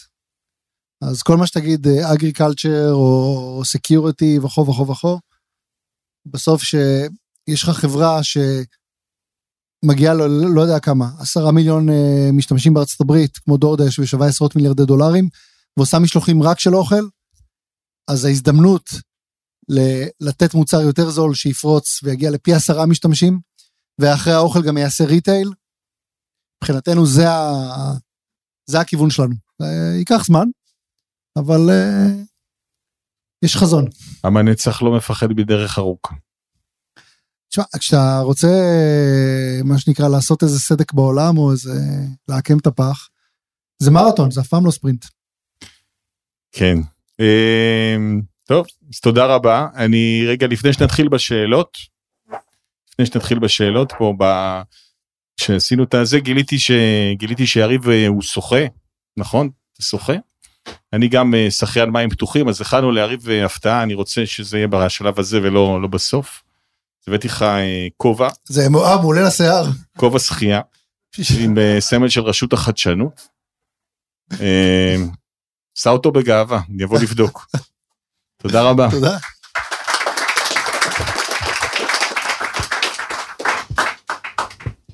יאללה, שאלות? השאלה הראשונה הייתה שאתם פעילים בעיקר באזור האורבני, מה אתם צופים שיהיה בעיר, ובעיר, ואתם בפרברים, איך אתם רואים... גם אני סלילי, זה עשה איזה שאלה. מה שיהיה בעיר, והשאלה השנייה הייתה איך מונים את הכאוס באוויר שרואים בקורקינטים על הקרקע. אז מבחינת השאלה הראשונה, זו שאלה מעניינת ושואלים אותנו הרבה, והתשובה המדהימה והמצחיקה היא שבארצות הברית ערים פחות מעניינות. רוב אוכלוסיית ארצות הברית, 2/3, גרים בבתים. אנחנו מדברים על 82 מיליון חצרות אחוריות, ונחשו מה, שמזמינים אוכל, בממוצע זה למשפחה, ולא לניו יורקר והחתול שלו. אז גם ההזמנות יותר גדולות. הסיבה שכל ה-on-demand הולכים לערים, כי שם אתה יכול לעשות אופטימיזציה, והשליח עושה בממוצע איזה 3.5 משלוחים בשעה, והוא על אופניים, אז אין לו את העלויות של הרכב, עם הביטוח והדלק והכל, אבל בסוף, ההזדמנות האמיתית היא בפרברים, ודווקא הערים הם איזה שוק נישתי כזה, לא כזה נישתי, אבל שוק היותר קטן. אין לנו תשובה טובה לערים. ה-user experience, החוויית לקוח בערים, היא הרבה יותר, היא לא מספיק טובה. כשאתה גר בבית, אז אני אומר לך, במקום לפתוח את הדלת הקדמית, לפתוח את האחורית ולאסוף, זה די תפוחים ותפוחים. אם אני חשבת בדירה שלך, אגיד לך, תעצור את הנטפליקס, תתלבש, כי ישבת בפיג'מה, בתחתונים לראות משהו בנטפליקס, תפתח את הדלת, תרד במעלית, תגיד שלום לשכן, תלך לפינת רחוב, תמתין שהרחפן יגיע. אתה רוצה שהשליח של וולט יבוא ויאכיל אותך עם כפית גם כשאתה על הספה. אז מהבחינה הזאת, מבחינתנו, תן לי קודם את ה-82 מיליון בתים פרטיים, ואז נשבור את הראש לגבי הערים. מה גם שכל המתחרים שלי המסורתיים, שמשתמשים בבני אדם, הם חיים, שם הם עושים עוד כסף, אז אין לי סיבה ללכת ולריב איתם על איפה שאני פחות טוב. מבחינת סדר בשמיים, לשמחתנו השמיים היום הם מדבר, והם מדבר תלת ממדי. אין בכלל תנועה של כלים מעופפים בגבהים הנמוכים, בייחוד לא מעל אזורים מיושבים, וה-FAA עובדת עכשיו ביחד עם נאסה, על פרויקט UTM, Unmanned Traffic Management System, שבעצם יתכלל וידע לעשות את הבקרה האווירית בצורה אוטומטית, לכל אותם כלים בלתי מאוישים בגובה הנמוך. לשמחתנו יש מספיק עיירות בארצות הברית, ככה שגם החברות השונות, כל אחת מעדיפה להיות בעיר שלה, לתת לנאסה לעבוד על זה. אנחנו גם חלק מה-FAA ביונד, שמדברת על חלק איך נותנים תמונה אווירית מלאה, וטסים רחוק, ולא נתקלים במטוסים מאוישים, או ברחפנים לא מאוישים אחרים, אבל זה חלק לפחות מההבנה של כולם, של בוא ניתן שנייה, ניתן לדבר הזה להתבשל, ואנחנו בינתיים יכולים לפעול גם ב100 עיירות, בלי בכלל לפגוש אף אחד אחר, בזמן שאנחנו תשים על העיירה. אז זה גם ייפטר, אבל ייקח עוד קצת זמן. עכשיו, אני ארחיב לגבי ה-UTM, במסגרת המיזם המקומי שלנו, אנחנו תומכים בלפחות 2 חברות, שמפתחות את ה-UTM המקומי, טכנולוגיה, אגב, אחת כבר יצאה החוצה, Airways, נכון, פורסם בתקשורת, זכו בפרויקט בנמל רוטרדם, ומהבחינה הזאת אנחנו מקדימים פה הרבה מאוד מדינות בעולם, אני לא רוצה לתת ציונים לאף מעצמה אחרת, אבל אנחנו מקדימים, ובעצם אנחנו כשמדברים על UTM, אני רק אבהר, מדובר פה בעצם, דמיינו על זה שהיום המטוסים שטסים פה בשדה התעופה נעזרים במגדל פיקוח, ועכשיו לרחפנים צריך גם מגדל פיקוח כזה, עכשיו אם תצטרך, אם כל רחפן יהיה תלוי במגדל פיקוח של בן גוריון, מצבנו יהיה לא טוב, מצבך יהיה לא טוב, לא תוכל לעשות משלוחים, בעצם ה-UTM הזה זה בעצם מגדל פיקוח שיודע לתת אישור, תוך מילי שניות, תוך כמה מילי שניות לתת לרחפן אישור לטוס בנתיב מסוים, בגובה מסוים, והוא בקשר עם כל הרחפנים האחרים, ככה שהוא יודע למנוע את ההתנגשות שלהם, וזה עוד לפני שאנחנו מדברים על האמצעים למניעת התנגשות שיש או אין לרחפנים בכלל. הוא אומר להם בדיוק איך לטוס, מה לטוס, באיזה גובה, ולהשלים את המשימה בהצלחה תוך מילי שניות. כן, שאלה הבאה. אני רק חוזר על השאלה, למה תקציבים הם פרמטר לקדמה בתחרות שלכם? בהקשר בדיוק לזה שאמרתי שגוגל מקדימים אותנו בטכנולוגיה. אז השאלה השנייה זה בעצם תקלות טכניות, קורות, קצת נדבר על זה, באמת לא דיברנו על נושא הסייפטי, הבטיחות. לגבי השאלה הראשונה, בעצם גוגל או ווינג של אלפאבט הלכו ופיתחו את הטכנולוגיה שלהם באוסטרליה. קיבלו שם אישורים מאוד יפים, ובנו, יש סרטוני יוטיוב, באמת מערכת מדהימה, אבל בארצות הברית הם בערך איתי באותו תהליך, אבל מה, מאחר והם יכלו לטוס באוסטרליה מעל עשרות אלפי אנשים, כי הם קיבלו שם אישורים, הם יכלו לבגר את המערכת שלהם הרבה יותר מהר, כי הם פגשו את הלקוח, והבינו, אני מגדיר את זה עבור הצוות שלנו, אנחנו כבר לא בתקלות של 1 ל-100 שעות, אנחנו בתקלות של 1 ל-1,000 שעות, של 10,000 שעות, והדרך להגיע לתקלות האלה זה לצבור את השעות. אז זה מהבחינה הזאת, למה העובדה שהם יכלו לפתוח עוד סייט באוסטרליה, ולזרוק עליו, ולא יודע כמה כסף, עזרה להם להתקדם יותר מהר. אם היה לי עוד כסף, יכול להיות שגם אני אפילו היום הייתי אומר, טוב, אני הולך לאוסטרליה, יעזור לי לבגר את המערכת בעוד אתר במקביל, כי זה ממש מערכת אמיתית, מעל הכוחות, מעל העיר, זה לא לטוס, יש לי 3 סייטים שבהם אני טס לבד, החבר'ה מטיסים רחפנים מהבוקר עד הערב, זה לא מלמד אותך את כל מה שאתה צריך, על איך לבגר את המערכת, כי זה לא רק הרחפן, זה כל הפעילות העסקית. לגבי תקלות, ובכלל בטיחות, אני אתחיל מהאמירה הזאת, רחפנים כבר היום הם הדרך הכי בטוחה להעביר משלוחים מנקודה א' לנקודה ב'. כלומר, הבטיחות היא לא, אתה לא נמצא בוואקום, אתה נמדד אל מול מה שיש היום. והיום מה יש לכם? דיברנו על זה קודם, מה יש שליחים בתל אביב, אנחנו רואים איך הם נוהגים. כי הם נמדדים על השניות, והם 10 שעות ביום לפעמים על הכביש, ולך תדע כמה הם ישנו בלילה, ואולי הם כבר מסתכלים על המשלוח הבא שלהם תוך כדי שהם נוסעים. ואתה לוקח את הדבר הזה ושם במקומו מערכת רובוטית אוטומטית שלא מתעייפת, והמשלוח ה-50 באותו יום הוא כמו המשלוח הראשון, אז אתה תגיע לעילות ובטיחות הרבה יותר גבוהה. תוסיף על זה את העובדה שה-FAA לוקח אותנו, את כל הוויה דולורוזה, כאילו שאנחנו מטוס מסחרי, והעובדה שאני יודע לאבד היום GPS או קליטה או מקלט, ואני יודע לאבד מנוע ברוב הסיטואציות, וסוללה, ואלפי באמת, סוגים שונים של תקלות, וגם אם כל זה קשה, אז יש לי גם מערכת בלתי תלויה עם גיבוי חשמל, שמזהה שהרחפן חורג מהמסלול, או נופל או מתהפך, ויודעת לראות מצנח, ולהפעיל סירנה, ולחבות מנועים, ורק המערכת הזאת, ה-FAA בדק אותי ב-45 סנריוס, במשך שבוע בארצות הברית, כדי לבדוק שבכל פגיעה בקרקע, עוצמת הפגיעה בג'אולים, באנרגיה, היא כזאת שהסיכוי שאם זה ייפול לך על הראש, כי אתה חירה שילם ולא שמעת, תגרום לך לפציעה קשה, היא פחות ל-1 ב-100. סתם, אז אתה מבין, אין 100%, אבל תשווה את זה למה שיש היום, כבר היום הביטוח צד ג' שלי, פר רחפן הוא באזור $50 לשנה. נהג של אובר משלם באזור $5,000. אז מקווה שעניתי על השאלת סייפטי. כן, השאלה זה בעצם, היום השוק הוא מאוד ייחודי, בזה שהחברות שעושות את הדברים, בעצם עושות כמעט הכל, עושות את הרחפן, את השוב, את האפליקציה, ובגדול בשווקים אחרים יש לך את החברה שבונה את המטוס, יש את החברה שעושה את האפליקציה, יש חברה שעושה שוב, וכל חברה מתמחה במה שהיא עושה, ואז יש גם חברה שעושה את האינטגרציה. אני חושב שדווקא בחברות שמתעסקות בטכנולוגיה חדישה, אין יותר מדי ברירה. ההגדרה שלנו בפלייטרקס, זה שכל מה שאני יכול להביא מבחוץ, במחיר המתאים, אני מביא. אני לא מעוניין לפתח. כי בלי עין הרע יש מספיק דברים שאני צריך לפתח. ואני סתם אתן דוגמה. בקר טיסה. בקר הטיסה יש כבר עשרות שנים. אבל אז אתה בא לעולם הבקרי טיסה, וב-2018 מה היה? יכולת לקנות בקר טיסה אופן סורס מסין, ב-$100-200, בהצלחה עם לרשיין את זה עם רשות התעופה האמריקאית, ואוי, אנחנו נורא מצטערים, הספק הסיני בבץ' החדש, החליף את הספק שלו של הנגדים, ואחרי 100 שעות יש קורוזיה, והדבר הזה נופל מהשמיים. או שיכולת להביא בקר טיסה מפונפן אירופאי-אמריקאי, ב$3,000, אתה צריך את הדוקומנטציה ל-FAA, $8,000, כי זה העולם, כי זה עולם של דיפנס ופרויקטים כאלה. ואני סחבק, כל הרחפן שלי צריך לעלות $3,000-4,000, אחרת הוא לא, אני לא יכול להשתמש במרצדס כדי לשלוח המבורגר.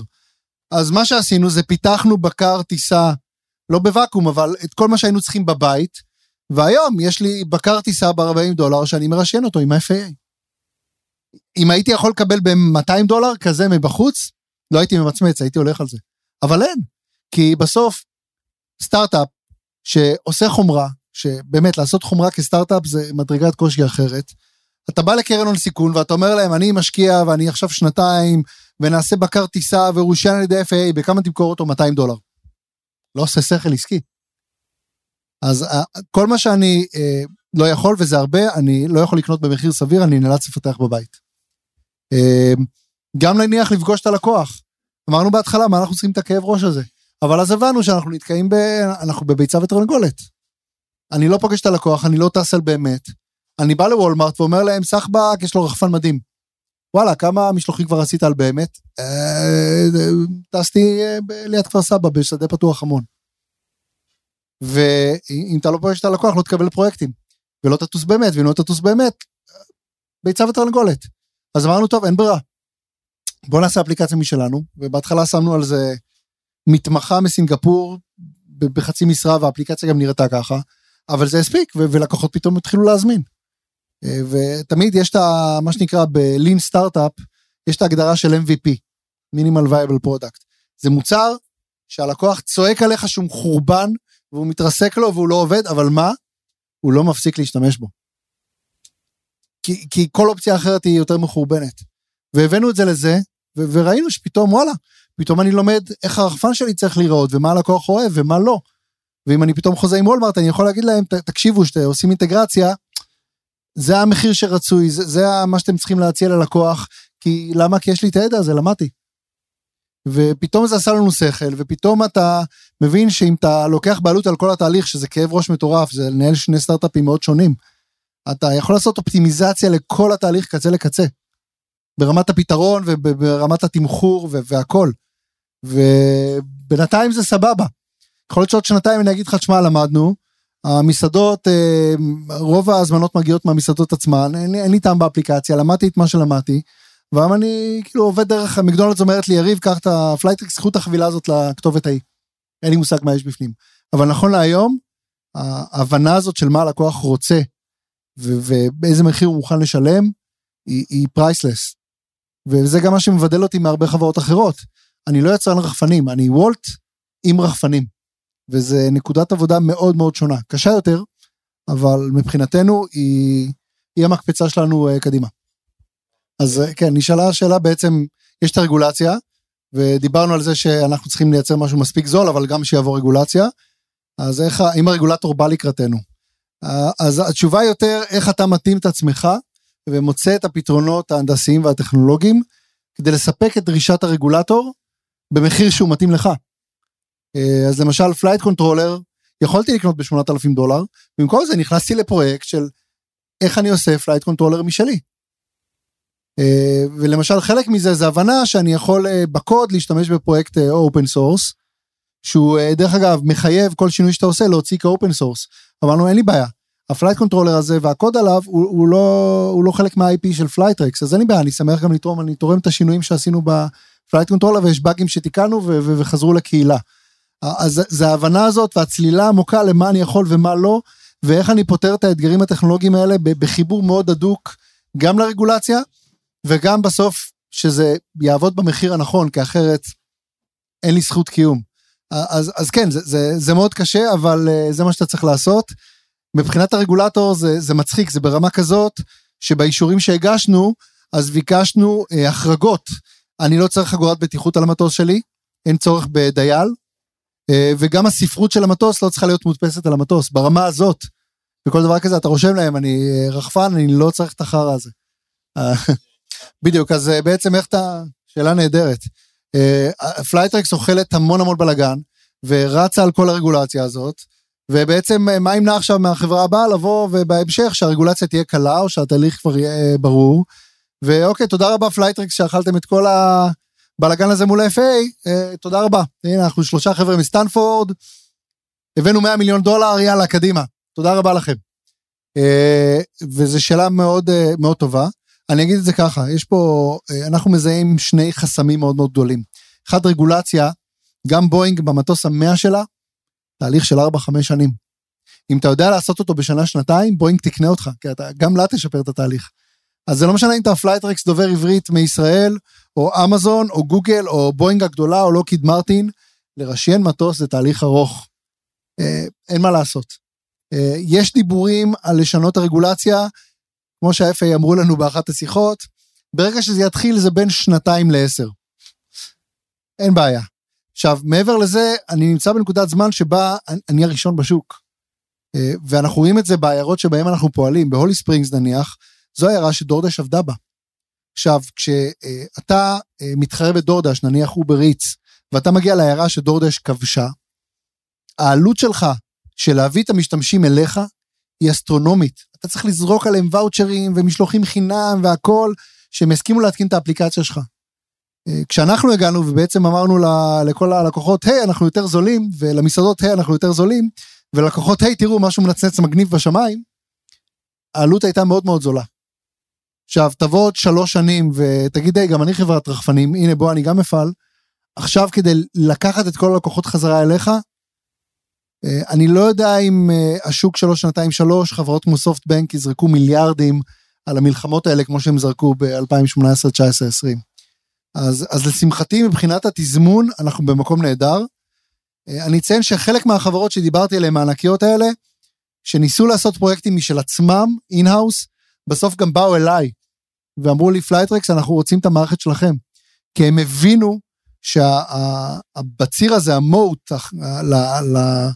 למערכת שה-FA מאשר, זה לא משנה כמה כסף יש לך, זה לוקח זמן, גם אם אתה אמזון. אז אני מקווה שהדבר הזה עוד ימשיך, אם לא, אז אני מקווה שעד אז כבר יהיה לנו את רוב ארצות הברית, אז בהצלחה למי שינסה לקחת לנו את הלקוחות.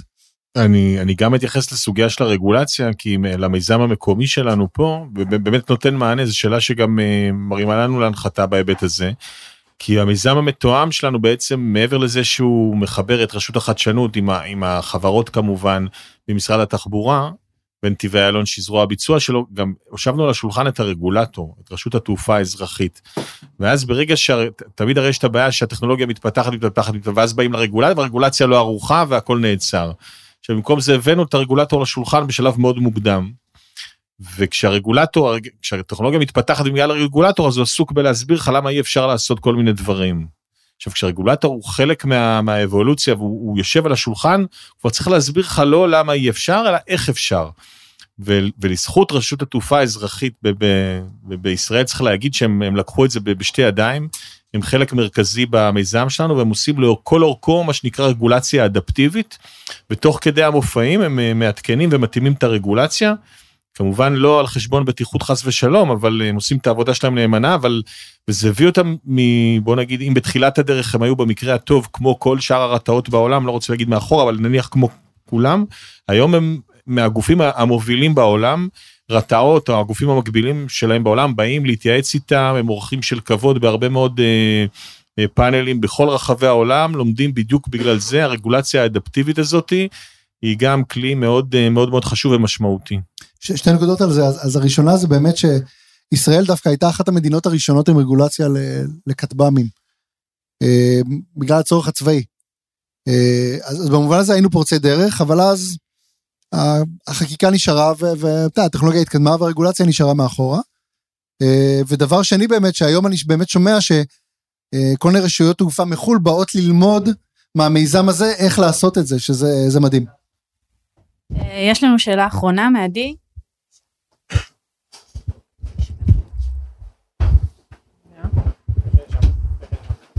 טוב, אז אני רוצה לשאול רגע על המודל המרקטיאלי, כי אמרת שוולט, כל הקטע זה שנכנסים לאפליקציה אחת ויש שם הכל, ובעצם מה הציפייה במודל שלכם, שאני אתקשר דיירקט למקדונלדס ודיירקט לזה, או שתהיו מרקט פלייס? אז אני אגלה לך סוד, שאת תזמיני היום באפליקציה של מקדונלדס, מי שהגיע לך הביתה, לפחות באזור תל אביב, זה שליח של וולט. ואנחנו פועלים בצורה דומה. בסוף, אני אשמח מאוד שתעשי את ההזמנה ממני. אני חושב ש... כמרקט פלייס, to own the customer, זה עוד 0 או 2 לוולואציה. ברגע שאני תופס את הלקוח, זה מקום מדהים להיות בו. אבל, having said that, ממש לא אכפת לי שהלקוח יזמין בסוף מהמקדונלדס. כי בסוף, גם למקדונלדס אני בא ואומר, היי, אין לי בעיה, תזמינו דרככם, בעוד שלחו איתי, יצא לכם יותר זול גם משלוח. הכל בסדר. לקוח שלכם, נהדר, שלחו דרכי, למה? כי יש לי כבר תחנה שם, וככל שהיא תעשה יותר משלוחים במהלך היום, הרווח הוא של כולם, העלות פר משלוח רק תרד. רגע, שאלת פולו-אפ, ואתה רואה את עצמך סרוויס פרוביידר של וולט? אנחנו מדברים עם כמה מהשחקנים האלה, בינתיים זה לא הבשיל למשהו אמיתי, לא פוסל. כרגע אבל מאוד כיף לנו איפה שאנחנו, מאוד כיף לפגוש את הלקוח. רגע, אני שאל אותו משהו, אוקיי. אז דיברנו על מזון ואוכל בפרברים, איך זה נראה בצד של הריטייל, של הכימונאים. אנחנו כרגע מאוד מתמקדים באוכל, כי זה נראה לנו הדבר שהכי קרוב והכי מהותי. בסוף שאתה מזמין אוכל, אני יודע להביא לך את זה תוך 20 דקות במקום 40, והילדים רעבים ואתה רעב, וואו, זה שינוי מדהים, ועשיתי לך את זה יותר זול. בריטייל יש קשיים נוספים, לא תמיד הריטייל העובד בבסט ביי, מבין שנכנסה הזמנה, והוא צריך תקתק אותה מהר ולהכין אותה, כי עוד שנייה מגיע רחפן לאסוף. אז במובן הזה אני עוד קטונתי מלחנך את העובדים של בסט ביי איך לפעול. וגם בעולמות הריטייל גם לא תמיד יודעים מה יש על המדף. במסעדות בדרך כלל יש את כל המנות, מכת יחסית מוגבל, מספר פריטים מוגבל, ואתה נכנס לחנות של בננה ריפבליק, אפילו חנות כזאת, לא תמיד הם יודעים מה יש עליהם על המדף, מה בדיוק זרוק בחדר הלבשה, מה נגנב, מה בקופה, מה מישהו קיפל ושם במדף הלא נכון. אז מבחינתנו כחברה כרגע, ההתמקדות היא על עולם האוכל. כן, יש לנו וזה פורסם, למשל, אחד השותפים שלנו זה וולמארט. אבל רוב המשלוחים שאנחנו רואים בצורה הרבה יותר גדולה, זה אוכל. אם בסוף תשבו, למשל בהולי ספרינגס, יש שם בקניון, וולמארט 1 ו20 מסעדות. אז בסוף רוב ההזמנות של אנשים שמגיעים ומזמינים והכל כעיירה, הרוב זה אוכל. אוכל ממסעדות. ולשם אנחנו כרגע ממוקדים. אבל אנחנו חושבים שבהמשך המכפיל הבא של ההזדמנות פה הוא לגמרי עולם הריטייל. כלומר, ברגע שאני גם אוכל להביא לך את האייפון הבא, תוך 10 דקות, במקום next day delivery עם אמזון, וואלה, מעניין. כבר לא צריך לחכות למשאית. אני יכול לקבל את זה באותו מחיר. תוך 10 דקות הביתה. למה לחכות למשלוח של היום הבא? אז רק לסיום, מה הדבר הכי מפתיע שקרה לכם, או אתה יכול לספר לנו משהו עסיסי ככה, מניסויי טיסה או איזה משלוח? לפני כמה שבועות פנה לנו בחור, ואמר אני רוצה להציע ניסויים לאשתי עם הרחפן, אז לא הבאנו את הטבעת, אבל הורדנו להם בחצר עוגה, שעל העוגה היה כתוב "Will you marry me?" ואז היא פותחת, מסתכלת, מסתובבת, והוא קרא בערך עם הטבעת, יש לנו וידאו של זה. הסכימה? לא הייתה לה ברירה. אוקיי. זהו, תודה רבה לכולם, מקווה שתהנו מהמשחק, ומהאוכל והשתייה.